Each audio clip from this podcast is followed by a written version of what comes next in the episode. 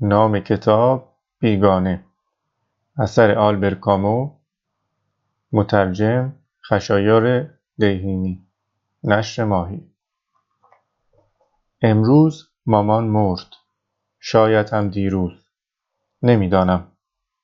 تلگرامی از خانه سالمندان به دستم رسید. مادر درگذشت.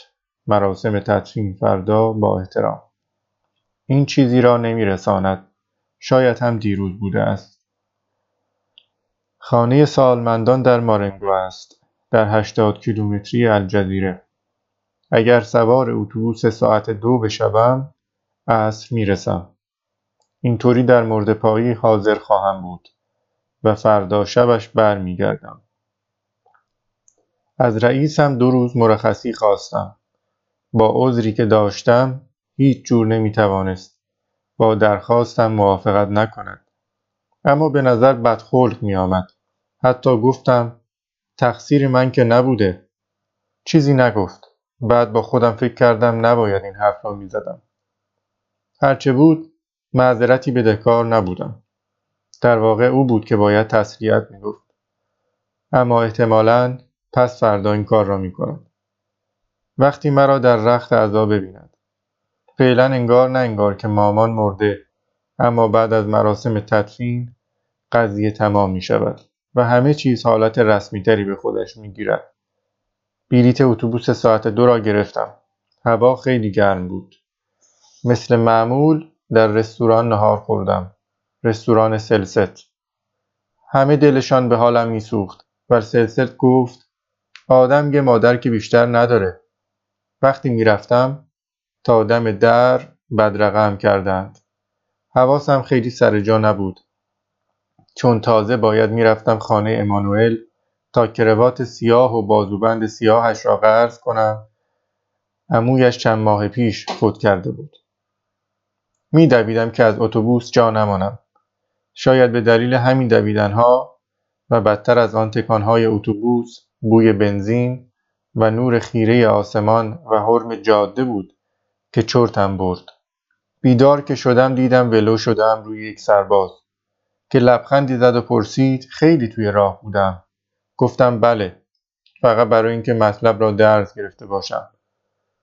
خانه در دو کیلومتری دهکده است. پیاده رفتم. می‌خواستم یک راست بروم سراغ مامان. اما دربان گفت اول باید مدیر را ببینم. مدیر گرفتار بود. پس منتظر نشستم. تمام این مدت دربان حرف می‌زد. بعد مدیر را دیدم. راهنماییم کردم به دفترش. پیرمرد ریزهای بود که نشان لژیون دونور به سینهاش بود. با چشمهای روشنش نگاهم کرد. بعد با من دست داد و دستم را آنقدر در دستش نگاه داشت که نمی‌دانستم چطوری دستم را از دستش بیرون بیاورم. پرونده ای را ورق زد و گفت مادام مورسو سه سال پیش اومد پیش ما. شما تنها کس و کارش بودید. فکر کردم به دلیلی دارد سرزنشم می کند و بنا کردم توضیح دادن. اما دوید وسط حرفم. فرزندم احتیاجی نیست عضو بیارید. پرونده مادرتون رو خوندم. نمی‌تونستید هوایجش را برآورده کنید. احتیاج داشت کسی مراقبش باشد. حقوق ناچیزی می‌گیرید. و تازه واقعیتش اینه که او اینجا شادتر بود. گفتم بله. بعد گفت خودتون بهتر می‌دونید. اینجا دوستهایی داشت. آدمهایی همسن و سال خودش. می‌تونست از خاطره های قدیمیش با اونا حرف بزنه. شما جوونید با شما بهش سخت میگذشت. راست می‌گفت. مامان وقتی در خانه خودمان پیش من بود فقط با چشمهایش مرا دنبال می‌کرد و حرف نمی‌زد چند روز اول در خانه سالمندان فقط گریه کرد اما علتش این بود که هنوز عادت نکرده بود چند ماه بعد اگر از خانه سالمندان می آوردمش بیرون گریه می کرد. چون حالا به خانه سالمندان عادت کرده بود. تا حدودی به همین دلیل سال گذشته خیلی کمتر به دیدنش می رفتم. و البته ناگفته نماند یک دلیل دیگرش هم این بود که همه یک هم را می گرفت. حالا زحمت اتوبوس گرفتن بلیط خریدن و دو ساعت در راه بودن به کنار. مدیر باز هم با من حرف زد اما من دیگر گوش نمی‌دادم. بعد گفت فکر می کنم دلتون می‌خواد مادر رو ببینید. چیزی نگفتم و او تعارفم کرد طرف در. از پله که پایین می آمدیم توضیح داد ایشان رو به مرد خونه کوچیکمون منتقل کردیم تا بقیه آشفته نشن. می‌دونید وقتی یکی از ساکنه های خونه میمیره بقیه دو سه روزی عصبی هند و همین مراقبت از اونها رو سخت می‌کنه. از حیات گذشتیم پیرمردها و پیرزنهای زیادی گله به گله جمع شده بودند و با هم حرف می‌زدند. از کنارشان که رد می شدیم صحبتهایشان قطع می شد و بعد که رد می شدیم پشت سرمان صحبتهایشان شروع می شد. مثل خفه شدن یک باره صدای تون تون حرف زدن توتی ها بود. مدیر جلوی در یک ساختمان کوچک ایستاد. خب آقای مرسو من دیگه باید برم. اگر هر کاری داشتیم من دفترم هستم. طبق معمول ترتیب مراسم تدفین برای ساعت ده صبح داده شده. پس می‌تونید مراسم مرد پایی متوفی را انجام بدید. و نکته آخر این که ظاهرا مادرتون چندین و چند بار به دوستانش گفته بود دلش می‌خواد با آین دینی به خاک سپرده بشه. من به خودم اجازه دادم که ترتیبات لازم رو بدم. اما می‌خواستم شما رو هم در جریان قرار بدم. تشکر کردم. مامان بی خدا نبود. اما در طول زندگیش اعتنایی هم به دین و مذهب نداشت. داخل شدم. اتاقی بود خیلی روشن و سفید کاری شده با سقف شیشه ای. اسباب و اساس داخل اتاق فقط چند تا صندلی بود و چند تا خرک ضربدری. دو تا از این خرک ها وسط اتاق بودند و تابوتی در بسته هم رویشان بود. تنها چیزی که به چشم می آمد چند تا پیچ براق بود که تا ته هم پیچشان نکرده بودند و از چوبهای گردوی تابوت بیرون زده بودند. کنار تابوت یک پرستار عرب ایستاده بود با روپوش سفید و روسری رنگی به رنگ تند. درست همین موقع دربان پشت سر من داخل شد. حتما دویده بود. بریده بریده حرف می‌زد. در تابوت رو گذاشتیم اما می‌تونم پیچهای تابوت رو باز کنم تا مادرتون رو ببینیم. داشت به طرف تابوت می‌رفت که دستش را گرفتم. گفت یعنی نمی‌خواهید؟ گفتم نه. ساکت شد. خجالت کشیدم چون فکر کردم نباید این حرف را می‌زدم. نگاهی به من کرد و پرسید چرا؟ اما در لحنش سرزنش نبود. انگار فقط می‌خواست بداند. گفتم نمی‌دونم. دستش به سیبیلش کشید و بدون اینکه نگاهی به من بکند گفت می‌فهمم. چشمهای آبی روشن قشنگی داشت و رنگ رویش سرخ بود. یک صندلی تعارفم کرد و بعد درست پشت سر من نشست. پرستار بلند شد و رفت طرف در. درست همین موقع دربان رو به من کرد و گفت جزام داره. سر در نیاوردم. سر تا پای پرستار رو برانداز کردم و دیدم درست از زیر چشمهایش تزینی تز... تنظیبی به دور سرش بسته. آن جایی که جای دماغش بود تنظیب تخت بود. از صورتش تنها چیزی که پیدا بود سفیدی تنظیب بود. وقتی پرستار رفت دربان گفت میرم که تنها باشید. نمی‌دانم چه قیافه به خودم گرفتم یا چه حرکتی کردم که او همانجا پشت سر من ایستاد و نرفت. احساس حضور نفس به نفس سه کسی پشت سرم کم کم عصبی و ناراحتم می‌کرد. نور قشنگ غروب اتاق را پل کرده بود. دو تا زنبور چسبیده به سقف به شیشهای وزوز می‌کردند. احساس کردم خواب آلوده شدم. بدون اینکه سرم را برگردانم به دربان گفتم خیلی وقت اینجایید؟ در جا گفت پنج سال. انگار تمام این وقت منتظر بود همین را بپرسم. بعد حرف زد و حرف زد. اگر کسی به او گفته بود که آخر سر دربان خانه سالمندان در مارنگو می شود حتما خیلی جا می خورد. شست و چهار سالش بود و اهل پاریس. وسط حرفش دویدم و گفتم هان پس اهل این طرفا نیستید.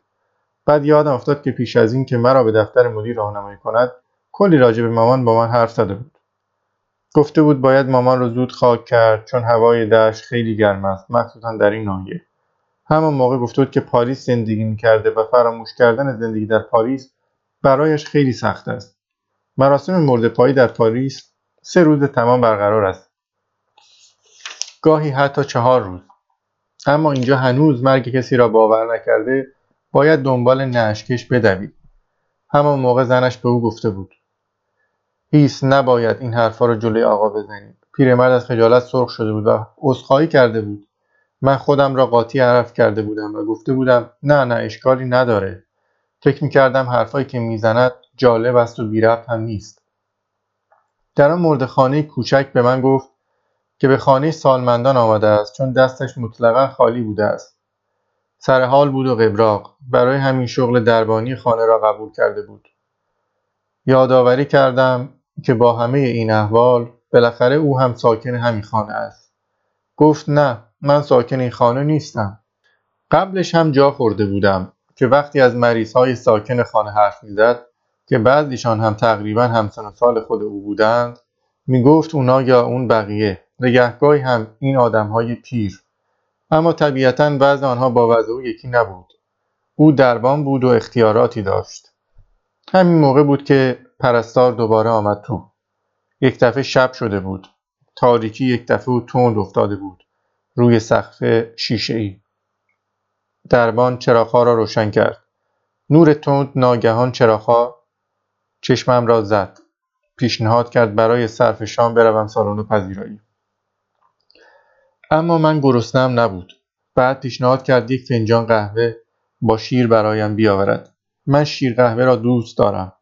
پیشنهادش را قبول کردم و او هم چند دقیقه بعد با یک سینی برگشت. قهوه را خوردم. بعد دلم هوای سیگار کرد. اما دو به شک بودم. نمی‌دانستم با مامان آنجا در تابوت این کار درست است یا نه. پایین و بالا که کردم دیدم اشکالی ندارد. سیگاری به دربان تعارف کردم و با هم سیگاری دود کردیم. کمی بعد گفت می‌دونید دوستای مادرتون هم میان که تو مراسم مورد پایی شرکت کنن؟ این رسمه. باید برم چند تا صندلی و چند تا لیوان قهوه تلخ بیارم. پرسیدم می‌شود یکی از چراغها را خاموش کند؟ نوری که میافتاد روی دیوارهای سفید خواب آلودم می‌کرد گفت نمی‌تواند این کار را بکند. چراغها یک کلید بیشتر ندارند. یا باید همه روشن باشند یا همه خاموش. بعدش دیگر خیلی محلش ندادم. رفت برگشت. و چند تا صندلی را مرتب کرد. روی یکی از صندلی ها چند تا فنجان دور یک قهوه جوش چید. بعد روبروی من آن طرف مامان نشست. پرستار هم همان طرف اتاق بود اما پشتش به من بود. نمی‌دیدم چه کار می کند اما از حرکت دستهایش اینطور دستگیرم شد که دارد بافتنی می بافد. خوب بود قهوه گرمم کرده بود و بوی خوش گلها در هوای سر شب از لای در که باز بود می آمد داخل اتاق. به گمانم مدتی چرتم برد. صدای خشخشی بیدارم کرد.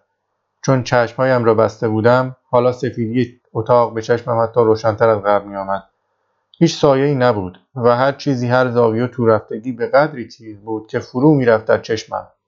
همین موقع بود که دوستهای مامان آمدند.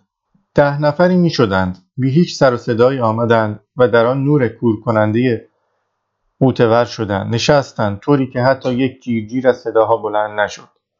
طوری به وضوح میدیدمشان که پیشتر هیچ کسی را به این وضوح ندیده بودم. حتی کوچکترین خطوط چهره یا چین لباسهایشان را می توانستم تشخیص بدهم. اما صدایشان را نمیشنیدم و سختم بود باور کنم که این آدمها واقعا وجود دارند. تقریبا همه زنها پیشبند بسته بودند و بندی که دور کمرشان بسته بودند شکمهای قلمبهشان را قلمبه تر می‌کرد. هیچ وقت دقت نکرده بودم که زنهای پیر چه شکمهای ای دارند. برعکس همه مردها پوست و استخوان بودند و عصا دستشان بود. چیزی که بیشتر از هر چیزی در صورتشان توجهم را جلب کرد این بود که نمی توانستم چشمهایشان را ببینم. فقط نور مختصری بود که از لای چین و چروک ها میتابید.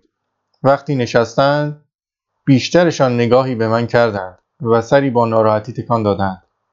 لبهایشان فرو رفته بود در دهان بیدندانشان و من نمیفهمیدم که دارند به من سلام می‌کنند یا کلشان بی اختیار و با تیک عصبی تکان می‌خورد. پیش خودم فرض کردم که سلامم می‌کنند. تازه آن موقع بود که فهمیدم همهشان دور از من آن طرف نشستند. دور دربان و کلشان را تکان می‌دهند. یک لحظه این احساس مسخره به من دست داد.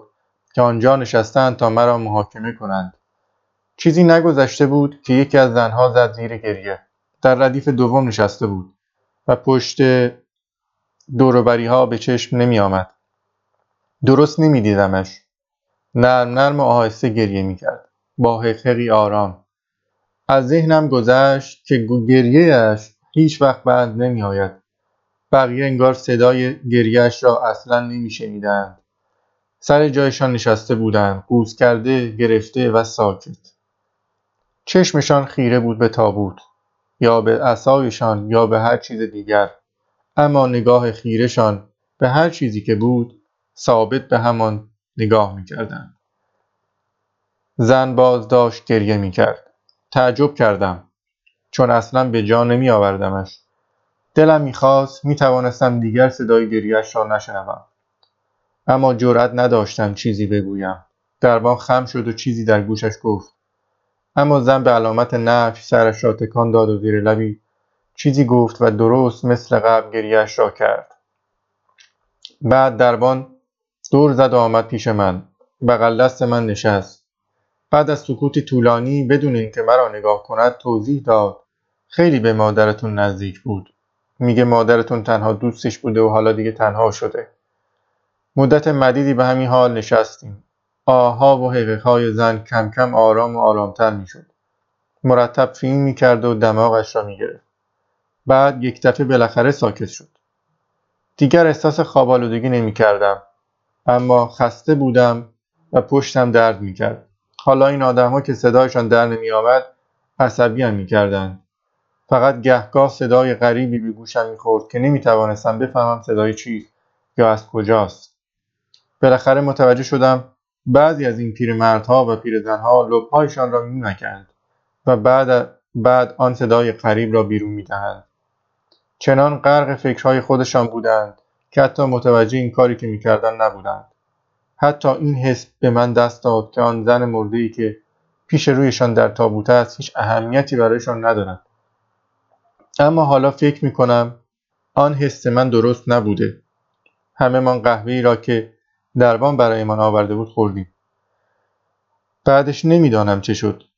شب گذشت. یادم میآید در این فاصله چشمهایم را باز کردم و دیدم همه آن پیرمردها و پیرزنها خوابند.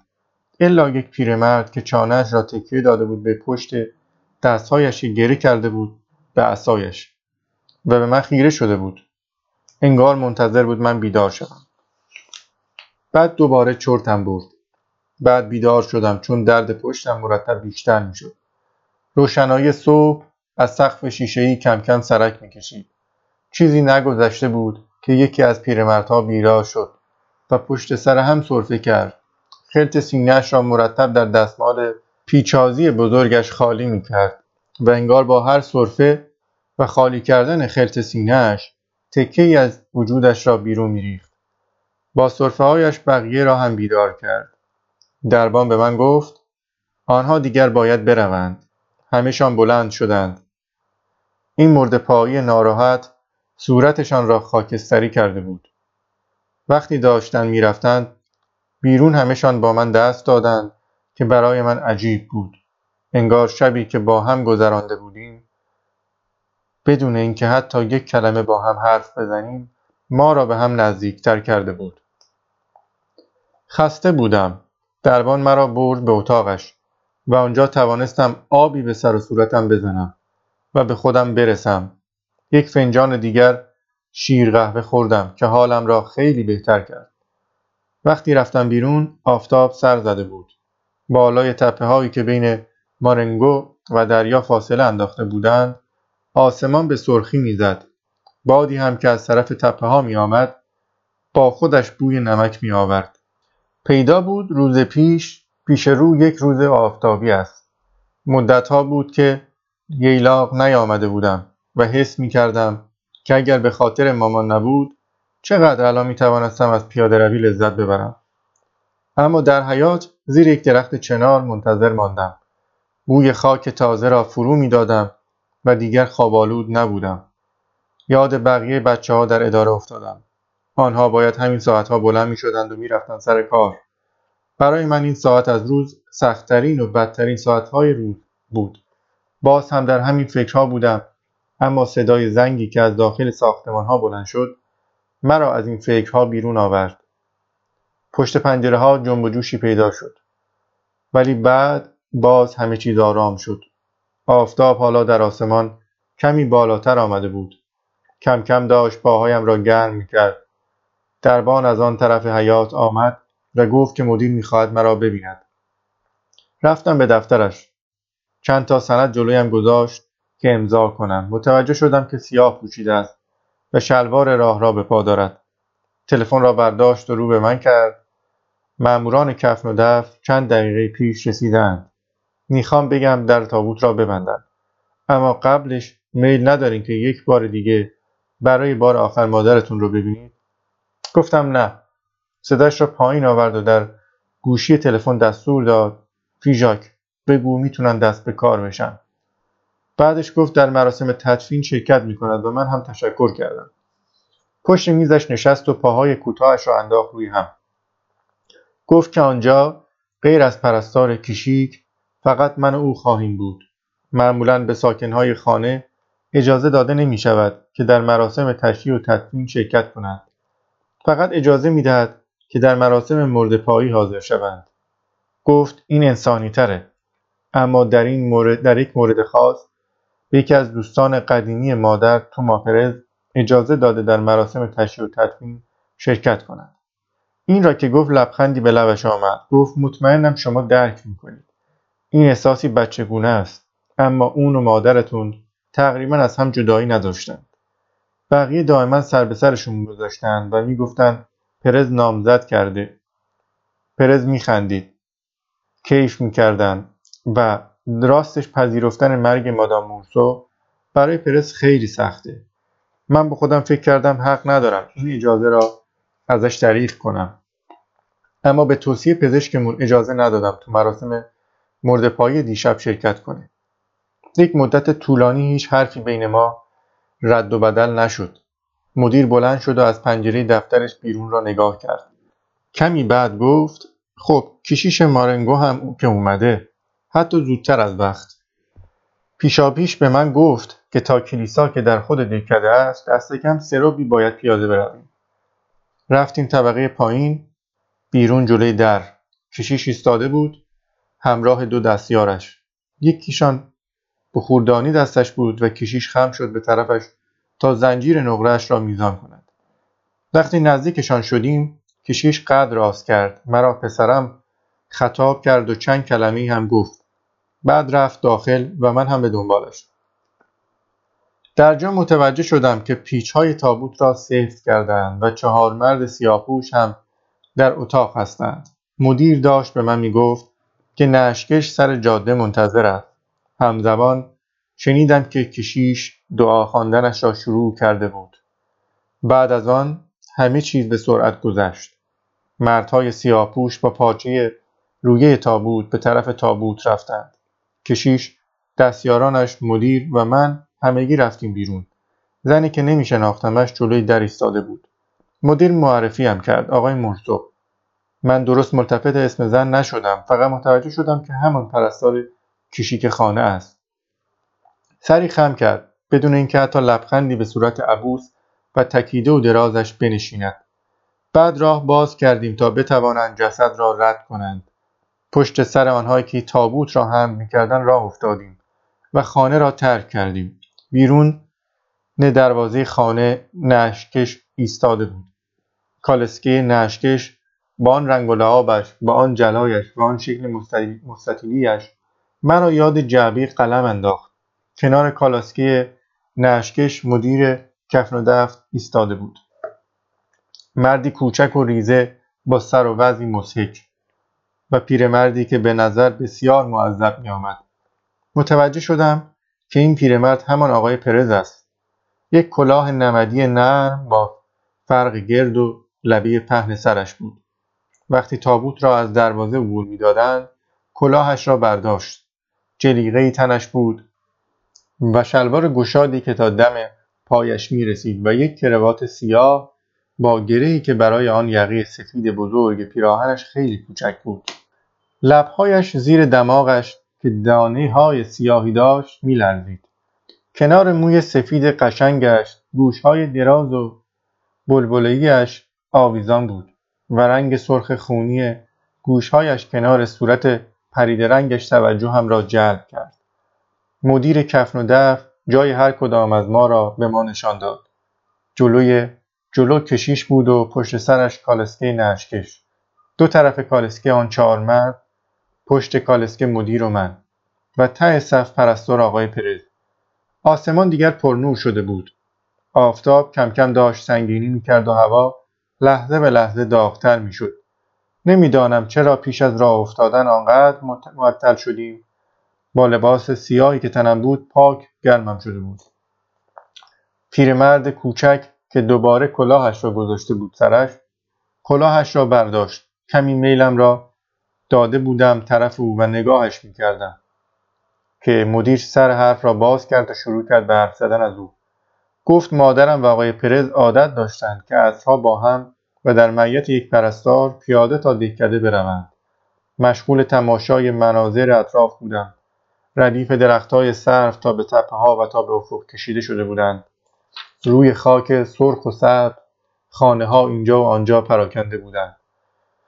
حالا حال مامان را بهتر میفهمیدم. غروب ها در این ناحیه باید یک جور آسودگی غمگینی می داشت اما امروز با آفتابی که میکوبید و سنگینی می‌کرد و کل منظره را با حرارتش محو و تار می‌کرد این ناحیه به نظر غیر انسانی و خفه کننده می آمد.